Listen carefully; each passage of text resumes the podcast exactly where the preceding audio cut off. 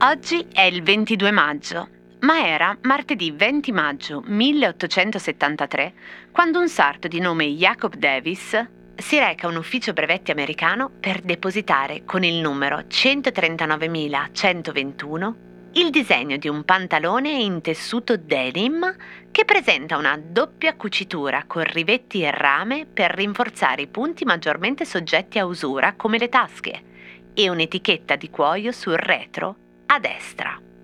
A Davis però mancano i soldi e quindi ha deciso di mettersi in società con un certo Levi Strauss, che noi conosciamo come Levi Strauss, e che aveva fondato a San Francisco negli anni 50 la Levi Strauss Co., con cui già da tempo usava il tessuto denim per le divise da lavoro. Il brevetto dei jeans viene quindi depositato l'altro ieri, martedì 20 maggio 1873, a nome di Levi Strauss.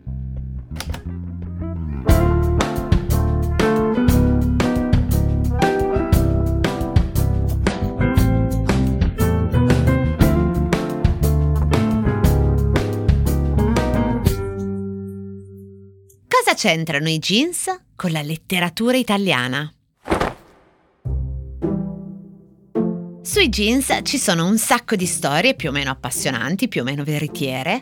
C'è quella vecchia storia a cui è stata dedicata anche una vetrina al Museo del Risorgimento in Piazza Venezia, in cui sono esposti dei pantaloni in denim con una tasca per ogni lato, toppa il ginocchio sinistro, a cui poi è stata aggiunta una fascetta tricolore in vita.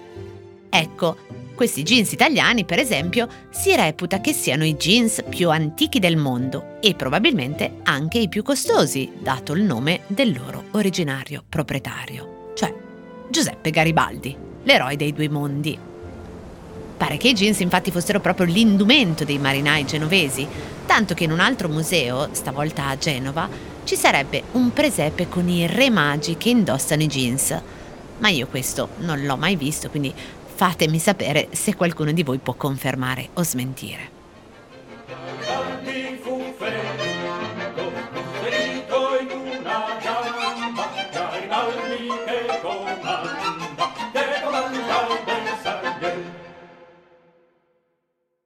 In realtà, prima di addentrarci nel cosa c'entrano i jeans con la letteratura italiana, e no, la risposta non è Garibaldi, c'è da fare una distinzione, cioè quella tra denim e jeans. Perché nonostante oggi denim sia il nome del fustagno di colore blu, mentre jeans il nome dell'indumento, entrambi all'inizio indicavano un particolare tessuto blu. Nel blu, dipinto di blu, felice di stare lassù. Il blu de Gens, cioè il blu di Genova, che era usato per fare i sacchi per le vele delle navi e per coprire le merci nel porto di Genova, ma anche il tessuto di Nîmes in Francia, dove si trovavano i principali tessitori. A Nîmes, in Francia, e in Liguria. Poi nel XIX secolo la tela blu, tanto apprezzata dai mercanti inglesi e americani con la corsa all'oro, trovò nella California il suo principale teatro e i pantaloni diventarono presto la divisa degli operai della ferrovia transamericana, dei minatori e ovviamente dei cowboy. Ed è qui, in America, che jeans diventa sinonimo di pantalone a cinque tasche. Io conosco un posto, me lo ha indicato Plato. È una gran villa disabitata, vicino al planetario. Ci vogliamo andare insieme. Poi, finalmente, negli anni 50, il jeans torna in Italia, c'entra fisicamente ma anche con l'immaginario che poi sarà consacrato da James Dean vestito in jeans e maglietta bianca come icona della gioventù bruciata. Puoi fidarti di me. Va bene. Da James Dean a Nino D'Angelo praticamente. Ed ecco cosa c'entra. Arriva alla letteratura. Non Nino D'Angelo, eh? Libro che è una delle fonti a cui mi rifaccio ogni tanto e che si chiama Oggetti della letteratura italiana ed è a cura di Gianmario Anselmi e Gino Ruozzi, pubblicato da Carrocci. Nel libro figurano varie cose variamente citate nella letteratura, tra cui lo specchio, il pianoforte, le mutande, il profumo, il telefono e appunto i blue jeans. E qui, nel libro, vengono raccontati un po' di famosi episodi che riguardano letteratura italiana e jeans. C'è per esempio lo scandalo del 1997 con i manifesti pubblicitari della Carrera con Edoardo Sanguinetti in jeans. Nel 1975 c'era stata la copertina di Sticky Fingers dei Rolling Stones con un paio di jeans e una vera cerniera lampo, vedi puntata del 24 aprile.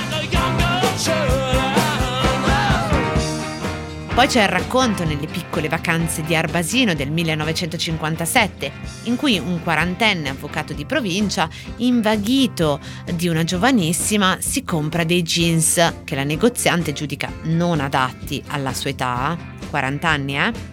E che l'amante definisce calzoni da ranciero, cioè da guardiano del ranch. E poi vabbè, poi c'è Pasolini in Una vita violenta che parla di quei calzoni americani, pieni di taschine e bottoncini sul sedere e sul pisello, tenuti un po' sbragati, senza cinta. In un passaggio interessante di questo capitolo del libro si parla però anche del fatto che nei dizionari italiani la parola blue jeans compaia tardissimo. Pare che il primo a introdurre blue jeans nel dizionario moderno sia Bruno Migliorini in un appendice del 1963 mentre nel 1966 finalmente il termine blue jeans comparirà nel dizionario delle parole nuovissime e difficili di Gennaro Vaccaro. Forse è anche per questo che i primi romanzieri che ne parlano non sanno come scriverlo. Un po' di esempi. Pasolini, che abbiamo detto prima, scrive Blue Jeans così, B-L-U trattino jeans. Arbasino scrive staccato blue correttamente, ma jeans G-E-E-N-S. Primo Levi, il mio preferito tra questi, scrive blue jeans in una parola sola, B-L-U-G-I-N-S. E poi c'è Moravia, l'unico tra questi che lo scrive in maniera corretta, blue jeans, e lo scrive nella vita interiore in cui, sentite un po', ne parla così.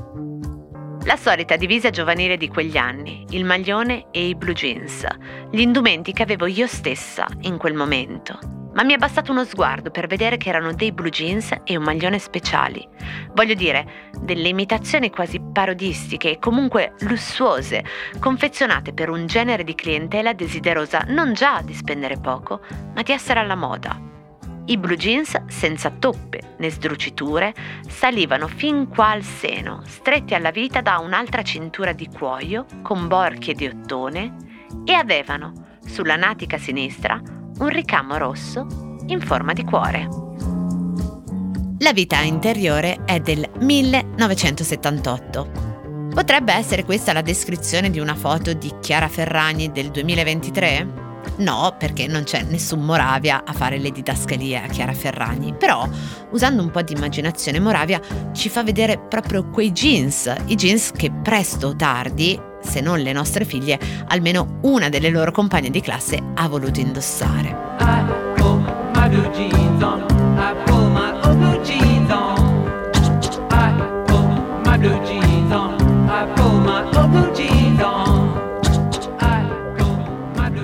In Pier Vittorio Tondelli poi i jeans, neanche più citati come blue jeans, diventano solo jeans, sono, cito testualmente, da freak, distinto e consapevole. Non più da ribelli, non più da trasgressivi, non più evidentemente solo per i giovani, né per le piccole Chiara Ferragni.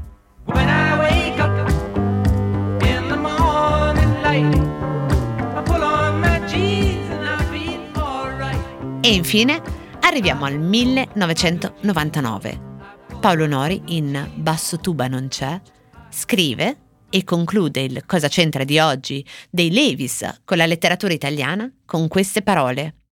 Io mi ricordo una volta che mi si erano rotti i jeans perché ero ingressato, dovevo comprarmi un paio di jeans nuovi. È stata fuori la storia che non potevo comprare i Levis.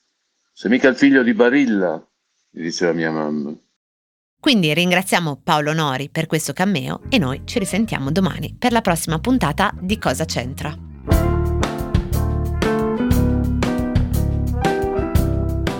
Cose arrivate da vari luoghi, epoche e situazioni. Sono sintomi, sono diagnosi e a volte sono soluzioni. Messe una accanto all'altra ci raccontano chi siamo. Io sono Chiara Alessi e Cosa c'entra è un podcast del Post in cui partendo da un fatto del giorno vi racconto la storia delle cose.